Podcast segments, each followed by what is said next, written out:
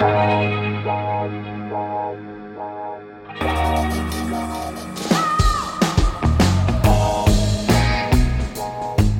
à lire, un podcast de Bernard Poirette.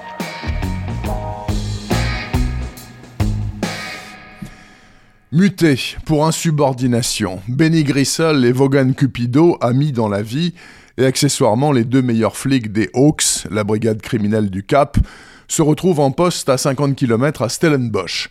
C'est un purgatoire tout de même relatif puisque la ville, très agréable, concentre l'essentiel des grandes fortunes du vin sud-africain, dont celle de Jasper Boonstra, crapule financière de grande renommée, mouillée jusqu'au cou avec les voleurs au pouvoir à Pretoria, riche en milliards de rands, et ces jours-ci vendeur de Donkerdrift, son plus beau domaine viticole. Il appelle donc la meilleure agence du coin, Sandra au téléphone, Jasper Bonstra, juste une décharge d'adrénaline dans les veines. Bonjour, comment puis-je vous aider?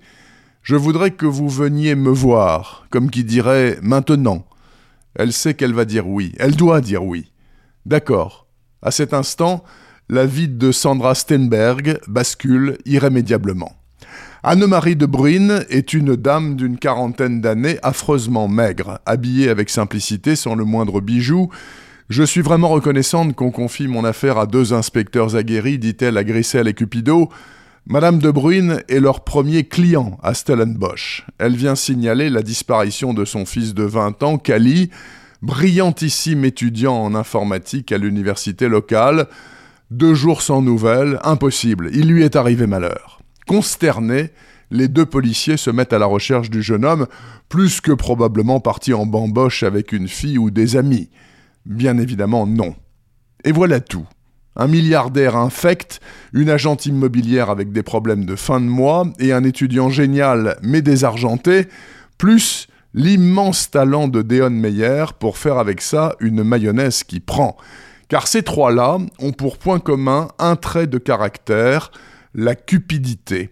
Stephen Hawking l'a bien dit, nous courons le danger de nous détruire nous-mêmes par notre avidité et notre bêtise.